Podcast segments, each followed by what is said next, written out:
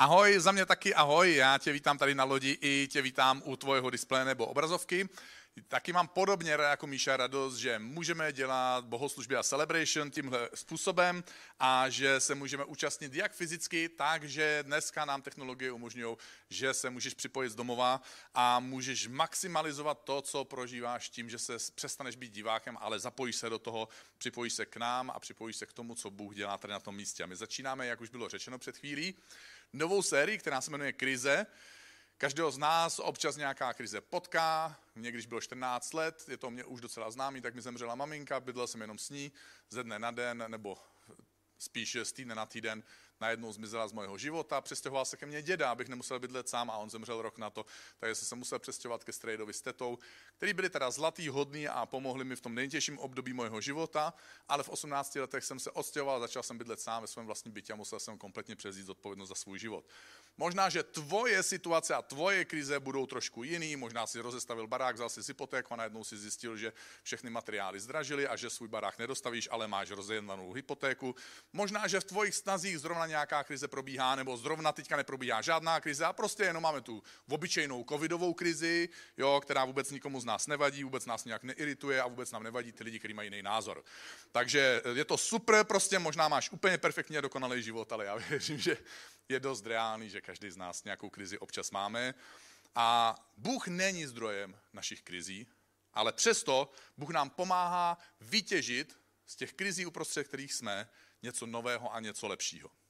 Ta jedna z velkých otázek, kterou můžeme my si položit, je, jak můžeme krizi vůbec porozumět, protože obvykle krize v nás vyvolávají dost těžké otázky. Otázka typu, proč právě já? Protože se nám zdá, že naše krize je tak unikátní a jedinečná, že ji nikdo jiný na světě nemůže prožívat, zatímco je to dost reálný, že desítky, stovky tisíce, někdy dokonce miliony lidí prožívají téměř podobnou krizi jako ty a já, ale vždycky, když ji prožíváme my svoji krizi, tak je odlišná od těch ostatních krizí. Víte čím? No, že je moje. A prožívám ji já. Takže máme někdy otázku, proč právě já. Taky ma, někdy můžeme mít jinou pochybnost uprostřed krize. Když můj život není dokonalý, tak to znamená asi, že Bůh mě nemiluje, protože kdyby mě miloval, tak já bych měl dokonalý život. Takže pochybujeme o Bohu. Pak, eh, pak si někdy říkáme, jak já tohle zvládnu a pochybujeme o sobě uprostřed krize. Taky si říkáme, v nouzi poznáš přítele, kde teda všichni jsou. A e, pochybujeme o svých přátelích. A potom pochybujeme někdy o svém zdravém rozumu, protože si pokládáme otázku, jak tomu všemu mám rozumět. A během několika následujících nedělí my bychom se rádi s dalšími kamarády, kteří budou kázat tady z pódia, bychom se rádi pokusili odpovědět na některé z těchto otázek, aspoň částečně. My v Bibli čteme příběh o Adamovi a Evě, jak na počátku světa žili v dimenzi, kde slyšeli Boha na vlastní uši procházet se zahradou. A viděli Boha svýma vlastníma očima. Byl to zvláštní svět, protože to byl svět, kde to, čemu dneska my říkáme viditelný svět, tedy to, co jsme schopni vnímat svými fyzickými smysly, a neviditelný svět, to obojí bylo spojené do jednoho. Což je hrozně unikátní a pro nás dnešní obyvatele toho viditelného světa je do, téhle viditelné a fyzicky dosažitelné dimenze. Pro nás je těžko pochopitelné, jaký svět to vlastně byl a jak to vlastně fungovalo.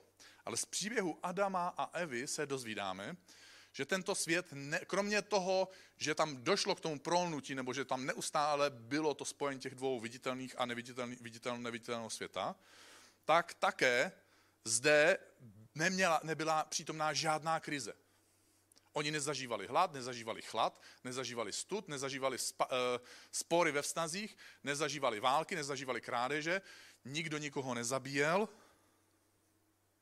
neexistovala nemoc, bolest, strach, nenávist.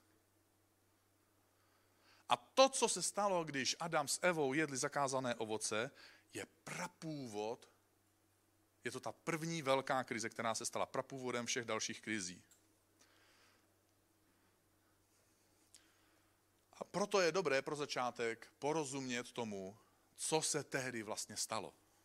Protože když Adam s Evou jedli to zakázané ovoce, nebyla to pouhá neposlušnost. My křesťané nebo my věřící máme sklon to tak jako zaobalit a zjednodušit, prostě byli neposlušní, což je pravda, ale pod touhle zjednodušující nálepkou neposlušnosti se skrývalo mnohem víc. Skrývala se tam ztráta důvěry v Boha a to ve dvou rovinách.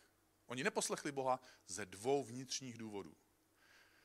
První otázka, která první pochybnost, která, která narušila jejich, jejich důvěru, byla, skutečně Bůh řekl, že to nemáme dělat, což děláme i my dnes. My spochybňujeme to, co Bůh řekl. A zda to myslel tak, jak to řekl. A tedy znovu opakovaně i dnes potvrzujeme to selhání Adama a Evy. A druhá rovina té jejich pochybnosti byla v tom, že to asi nás Bůh nemá rád, když nás začal omezovat. Když jsem dal ten strom, proč ho tam dal? A to děláme i dnes, dokonce to děláme dodnes a klademe si stejnou otázku, proč Bůh dal strom do, to, do zahrady, nebyl by problém, že? Takže bereme podobně jako oni tehdy boží nařízení, ne jako projev lásky plné osoby, která nás před něčím chce ochránit, ale jako projev jakéhosi, jakési zlomyslné postavy, která nás buď chce nějakým způsobem jako týrat, anebo nás chce nějakým zlomyslným způsobem jako otestovat. Oni byli v tomhle světě ještě ve chvíli, kdy okusili to zakázané ovoce. Zvláštní je, že ten svět pro ně nepřestal fungovat a existovat ve chvíli, kdy okusili to zakázané ovoce. Oni pořád ještě byli v téhle dimenzi, kterou my do dneška nazýváme rájem. Pořád ještě byli v té dimenzi, kde byl spojený ten viditelný a neviditelný svět. Těch svět fyzických věmů a svět energie věčnosti. A to ačkoliv už udělali tři chyby. Oni neposlechli, spochybnili to, co Bůh řekl a spochybnili to, jaký Bůh je. Jestliže je tak milující a jestli je tak motivovaný láskou. Co se tedy stalo dál? Bůh přichází za nimi a oni se ukrývají. A to děláme dodnes také. My nemáme, ukrýváme se před Bohem, ukrýváme před ním eh, svoje selhání a chyby, nejsme ochotní si je přiznat i sami sobě, je to, je to hrozně těžký. Já jsem třeba dneska ráno použil takový slova, který vlastně teďka nechci opakovat, protože moje manželka i můj produkční tady v ICF mi řekli, že bych je nemusel večer opakovat. A moje ego bylo hrozně dotčené a já vlastně jsem tady teďka stál a říkal jsem, bože, ale já ti chci vydat svoje ego, chci to vzít, že to bylo moje selhání a chci to dát tobě. Ale je to tak těžký ve chvíli, kdy se dozvídáte, že jste něco neudělali úplně správně a máte pocit, že se chcete bránit, že se chcete vymluvit, že to chcete obhájit, že jste k tomu měli důvod a že vás prostě nepochopila, nikdo vám nerozumí a proč trpím jenom já? proč právě já? No, nebylo zase tak tragický, jo, ale tak trošku, aby bylo drama. Ale my se snažíme vyhnout té odpovědnosti. Já jsem měl ten silný pocit, jak bych se mohl vyhnout té odpovědnosti. A když je Bůh hledal a oslovil je, zatímco oni se skrývali, tak oni odpověděli, Báli jsme se. V jejich životě už fungoval strach, ale oni už selhali, neposlechli Boha, pochybovali o tom, co říká, pochybovali o jeho charakteru, báli se Boha, ale pořád ještě byli v ráji. A kromě toho, že se báli, tak udělali další, další věc, která je utvrzovala na té cestě ven z ráje a která dláždila tu cestu ven. Oni obvinili někoho jiného. Adam řekl, to já za to nemůžu, bože, je to ta žena, a žena řekla, já za to nemůžu, to je ten had. Víte, co to znamená? Že když není na místě nikdo, kdo je vinen, tak není komu odpustit. Oni neměli pocit, že selhali, nebo spíš nebyli schopni si připustit, že selhali a tím pádem nebyli schopni a neměli možnost, na základě čeho by mohli žádat o odpuštění, protože nemůžete žádat o odpuštění něčeho, co jste nespáchali, co spáchal někdo jiný a tak jim odpuštění nebylo poskytnuto. A oni tím pádem odpuštění nemohli přijmout. A tohle byl konec jejich přítomnosti v ráji. Nebylo to ani to první selhání, kdy, kdy neposlechli, ani druhé a třetí selhání, kdy pochybovali o jeho o božím slovu a o jeho charakteru. Nebylo to ani tehdy, když měli z Boha strach, ale bylo to až tehdy, když přestali nebo když nepřijali vlastnictví svého vlastního selhání a nepožádali Boha o odpuštění. Protože až do toho okamžiku je docela dobře možné, že tam mohli zůstat. Protože až po tomhle okamžiku opouštějí ráj. A svět se rozděluje na ty dva stavy. na ten svět viditelný a svět neviditelný. Rozdíl mezi nevěřícím a následovníkem Krista není v tom, že křesťané jsou lepší lidé. Jako kéž by, kéž by bylo by to super, ale nejsou. Já chodím do církve dlouho. My jsme stejně bídní lidé, jako ti, co Krista neznají. Rozdíl je v tom, že my se snažíme svá selhání si přiznat a žádáme o jejich odpuštění. Takže až tehdy, až potom, co Adam s Evou neposlechli, po té, co pochybovali o jeho slovu, co pochybovali o jeho charakteru, co nepřijali odpovědnost za svoje selhání a přestali věřit v boží lásku a odpuštění a přestali o, tu, o to odpuštění žádat, teprve tehdy opouští tu dokonalou dimenzi a svět se pro ně následně a pro nás dodnes rozdělil na ten viditelný a na ten neviditelný svět. A my dneska žijeme v tom viditelném světě a vůbec je to pro nás těžké z naší dimenze chápat tu druhou dimenzi a jak mohly fungovat tyhle dvě dimenze dohromady. Ale přesto ta neviditelná dimenze zůstává stále stejně a stále dobře reálná, jako byla tehdy. Akorát my ji nedokážeme uchopit. Protože dnes žijeme v dimenzi bez, v té viditelné, bez přítomnosti Boha, jeho životodárné lásky, věčné energie a strádáme nedostatkem a zažíváme krize. Tahle situace je pramatka všech ostatních krizí, my dneska zažíváme. Jsme ve světě, který je nabouraný, poškozený, který má chyby, kde život je dočasný, kde nic netrvá věčně, ani zdraví, ani život, ani pocit štěstí, ani žádný vztahy, a všechno je do, podrobeno tlaku dočasnosti. I tohle kázání jednou skončí. A přesto, že došlo k tomuhle rozdělení a oddělení, Bůh je tu stále s námi, ale už ne stejným způsobem. Ne již jako překážka existence krizí, protože náš neviditelný svět není tak prosycený tím neviditelným světem Boží přítomnosti a Božího království, ale Bůh je s námi ne jako překážka krizí, ale jako průvodce naší krizí. A my jako následovníci Krista tvrdíme spolu s apoštolem Pavlem, že jsme posazení s Kristem vysoko uprostřed našich krizí. My jsme vysoko uprostřed našich krizí. Současně. A když tvrdíme, že hledáme a vidíme naději pro tento viditelný svět v tom neviditelném světě, tak to neznamená, že my ignorujeme tu krizi samotnou. A že, že bychom nějak zavírali oči před realitou. Naopak, my máme oči otevřené, ale spolu s tou realitou viditelnou, naše otevřené oči, naše oči víry, naše oči modlitby, naše oči boží lásky, naše oči člověka očištěného obětí Ježíše Krista, naše oči naplněné přítomností Ducha Svatého nás propojují s tou nebeskou realitou. S tou realitou Božího království, s tou realitou, kde Bůh nás miluje, kdy Bůh je můj přítel, kde neviditelný Bůh je součástí mojí viditelné reality. A pro krize existuje několik mylných a ve skutečnosti i toxických pověr. Pár jich zmíním. Jednou z nich je, že spravedlivý trpí méně. Bylo by to krásný, ale není to tak. Nebo se také o krizích říká, co tě nezabije, to tě posílí. Já s tím neúplně souhlasím, protože někdy tě to zabije, někdy tě to neposílá, někdy tě to zraní tak moc, že si neseš následky do konce života. Nebo Bůh tě tím chce asi něco naučit. Což nebudu teďka vysvětlovat, ale je to jedna z nejkrutějších věc, kterou můžete říct a myslím si, že to je jeden z, nej, z nejošklivějších omylů, který můžeme Bohu přisoudit. Ale dostanu se k tomu možná o Vánocích. A nejhorším případě, když to nestihnu o Vánocích, tak během Vánoční celebration budeme rozdávat online takovou, já řeknu knihu, jo, ale ona je taková brožurka, kterou jsem napsal a tam to bude vysvětlený víc. A taky někdy je milná představa, že utrpení by nemělo existovat. Kdyby Bůh byl, tak by utrpení neexistovalo. Takže přítomnost utrpení ve světě je pro některé lidi jakýmsi důkazem, milným důkazem toho, že Bůh neexistuje.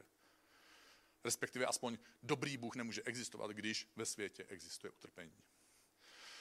A já zmíním pár věcí z Bible, abychom viděli krize jinak, než je náš přirozený sklon, než je přirozený sklon nás bytostí, který jsme odsouzení žít v tomhle rozbitém světě, ochuzeném o tu neviditelnou, v té, že jsme jenom pouze v té viditelné dimenzi. Autor žalmů v Bibli píše, hospodin, tedy Bůh, je blízko strápeným srdcím. Uprostřed tvojí krize Bůh je ti blízko. Jemu to není jedno. Jemu záleží na tom, co prožíváš a ve skutečnosti on prožívá podobné emoce, jako prožíváš ty. Dál se tady píše, sklíčené v duchu zachrání. Bůh je připravený ti aktivně pomáhat. Ten autor žalmu píše, mnohá trápení zažívá spravedlivý. Tohle není úplně dobrá zpráva. I spravedliví lidé zažívají trápení. Někdy proto, že si je zapříčiníme sami, někdy proto, že prostě žijeme v tom rozbitém světě a někdy proto, že okolnosti nebo lidé kolem nás nám způsobí trápení přímo.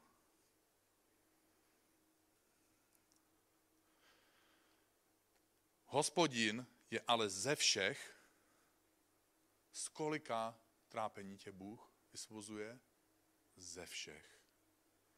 A to dřív nebo pro později, a je tady napsáno použité slovo vyprostí, což je úplně úžasné slovo. Většině lidí, většina normálních lidí to nevyzkouší, ale když vám uvízne prst v lahvi, nevím, jak se to může stát, jo, mně se to stalo, tak pak dojde k tomu, že to není jako jen tak a musí dojít k vyproštění, jako že je tam nějaký úsilí, je tam nějaký si odpor, je, jsou to zvláštní pocity, může to bolet, jo. Já jsem třeba eh, měl takový štěstí jako dítě, jsme na základní škole měli, měli při těch takových ručních pracích nebo, nebo dílny, nebo jak se to jmenovalo, já už to nepamatuju, protože to bylo v minulém tisíciletí, takže to takový pravěk jako pro mě už taky. A tak to jako vyprávím, že se to stalo už úplně někomu jinému než mě. A měli jsme tam prostě vyrobit doma něco, já nevím, jak se to přesně jmenuje, jahelníček nebo něco takového, jako je polštářek, uvnitř kterého je jako vata nebo molitán a vy to obšijete látkou a do toho můžete jako zapichovat eh, jehly a špendlíky.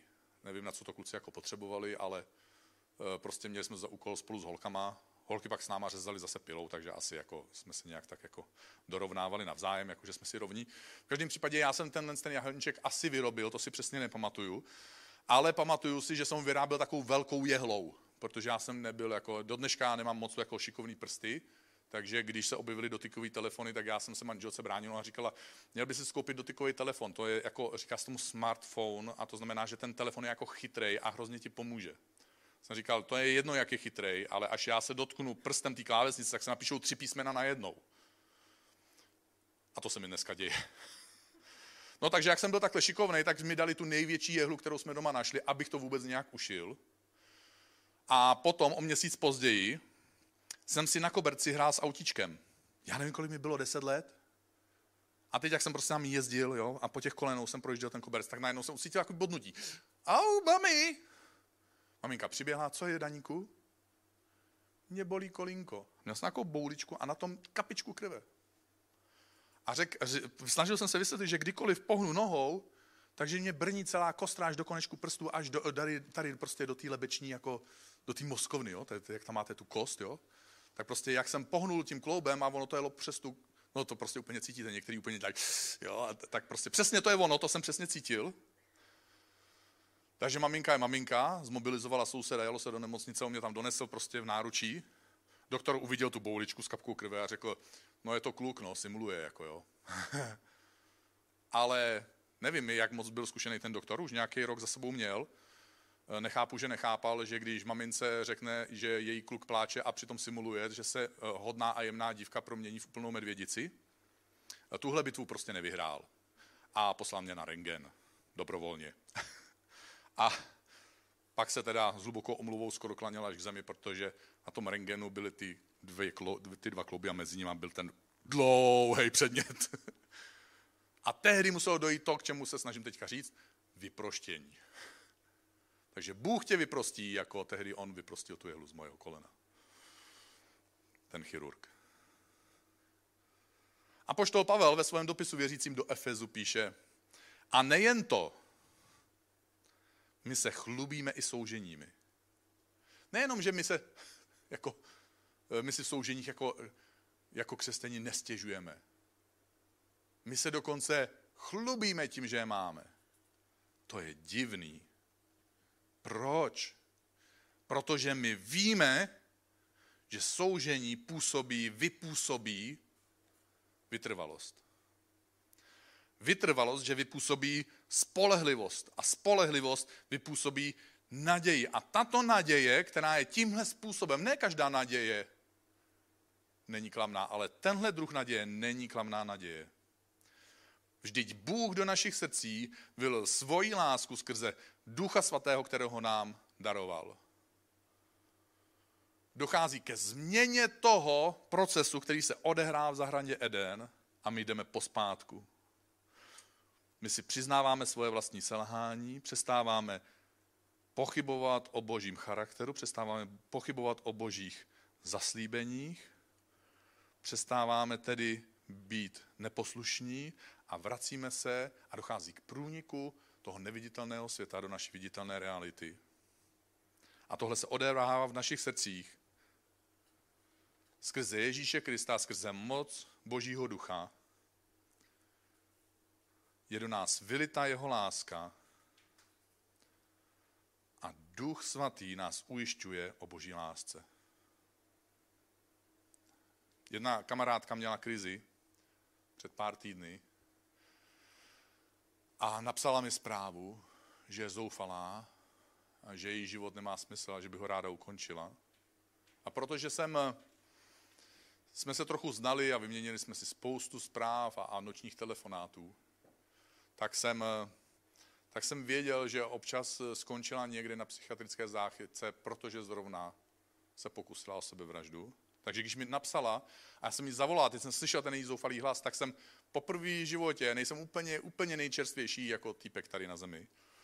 Už tady pár let jsem, ale bylo to poprvé v životě, kdy jsem zvednul telefon po té, co jsem jí do telefonu a zavolal jsem na krizovou linku, abych se poradil, co mám dělat, co pro ní můžu udělat.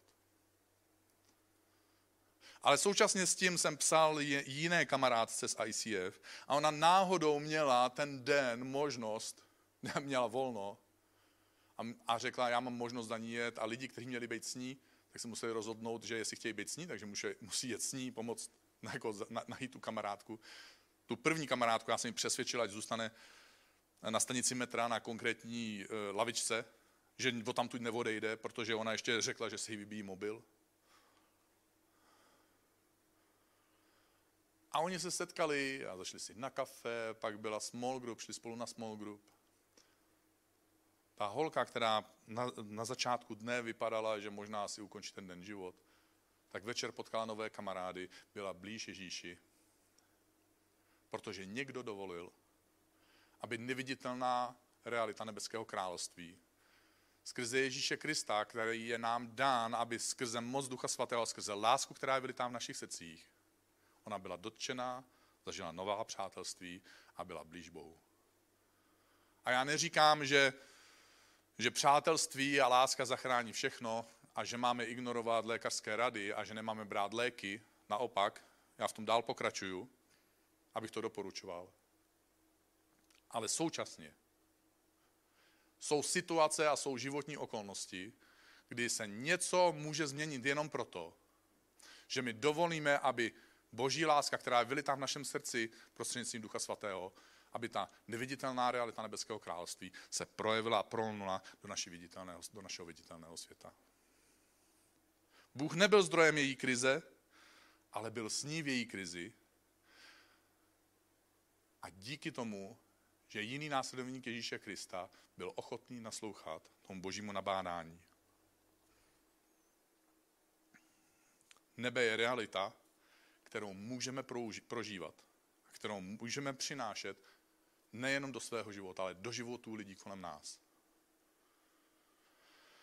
Protože krize často přichází, když my opustíme Boží přítomnost, a tedy když budu v téhle myšlence pokračovat a navážu na ní, tak krize se mění na příležitost, když vstupujeme do Boží přítomnosti. Já nechci říct, že kdykoliv ty opustíš Boží přítomnost, že přijde krize do tvého života, ale chci říct, že při jakékoliv krizi ve tvém životě Ty se rozhoduješ, jestli z ní uděláš, prama, jestli stoupíš do pramatky všech krizí a opustíš Boha, anebo to využiješ jako příležitost a přilneš k Bohu. Protože někomu zemře někdo blízký a řekne, kdyby Bůh byl, tak by nezemřel a opouští Boha a zanevře. A jiný člověk zemře mu ten samý blízký ze stejné rodiny a řekne, já musím mít blíž k Bohu.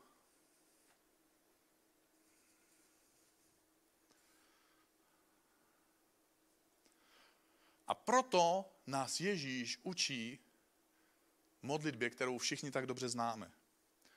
Otče náš, který jsi v nebesích, v té neviditelné realitě, je nebeský otec.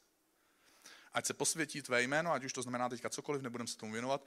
Ať přijde tvé království, ať se stane tvoje vůle, jako je v nebi, tak i na zemi.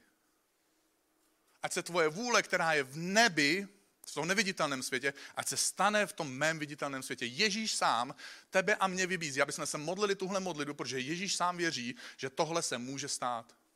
Že se neviditelný svět, nebeské království, ta boží vůle, ten nebeský neviditelný otec se může projevit v tvojem a mojem viditelném světě. Bůh je totiž duch, jak říká apoštol Jan. To znamená, že tě nechytí fyzicky, pokud si sebevrah a skočíš z nějaké výšky, aby si ukončil svůj život. Protože nemá fyzické ruce, které by to mohly udělat. Bůh je duch. Ale také Apoštol Pavel píše, že my jsme údy jeho těla. A tak můžeme na základě nabádání toho božího ducha jednat ve stejné poslušnosti a ve stejném souladu, jako naše ruce jednají s přáním našeho vlastního vnitřního rozhodnutí. Na základě rozhodnutí našeho ducha. A tehdy jsme přece jeho dílo. A Bůh tebe a mě v Kristu Ježíši stvořil k dobrým skutkům, které předem připravil, abychom se jim věnovali. Nebe je realita. A my přinášíme to nebeské království z toho neviditelného světa do toho viditelného světa.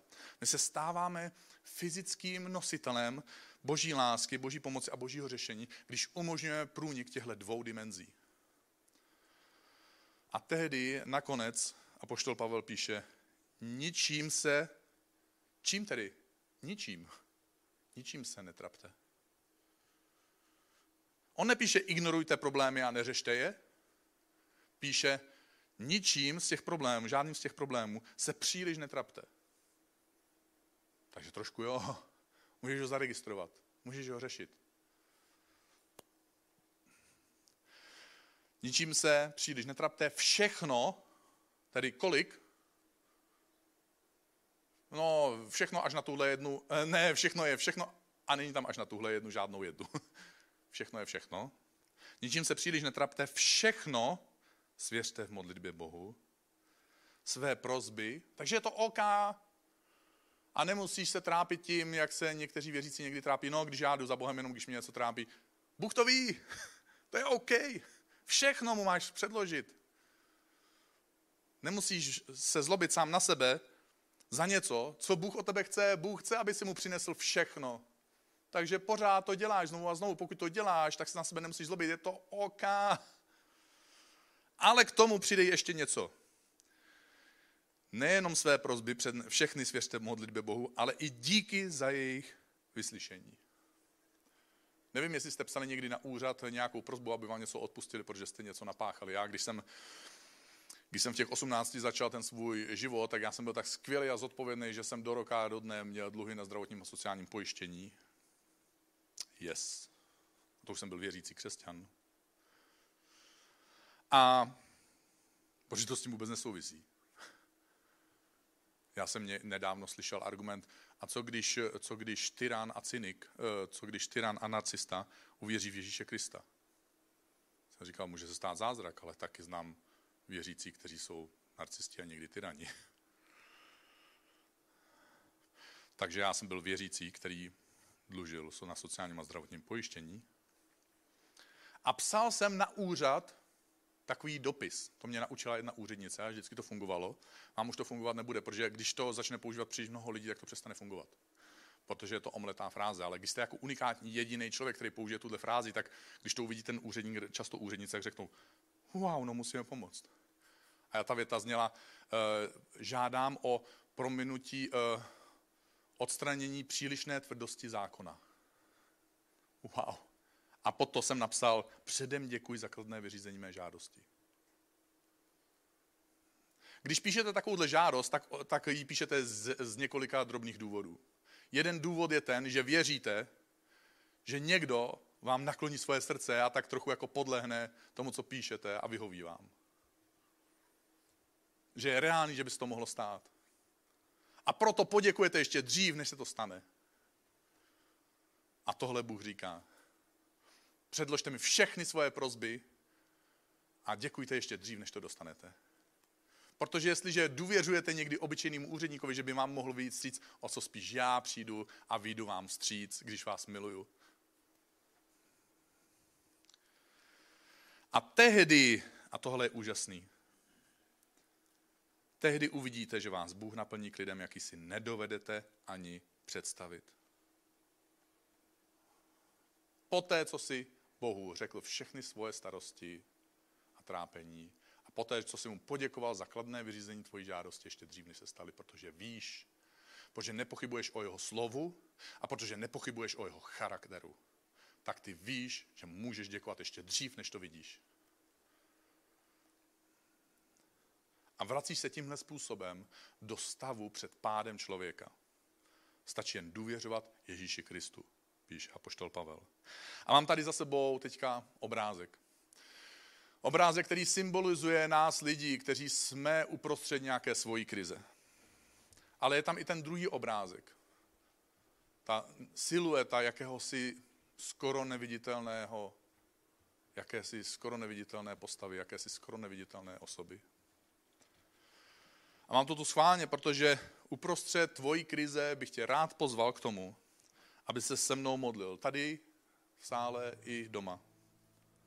Takže pokud se chceš modlit, tak se pojď se mnou postavit. A i když vás nevidím, tak díky bílým rouškám jsem viděl takový ten pohyb těch sněhových koulí jako směrem nahoru, což pro mě znamená, že asi nesněží směrem nahoru, ale že roušky stoupají spolu s obličeji. Doufám, že jste neudělali tenhle trik jako Ale jestli na nás díváš doma, já tě poprosím, postav se taky.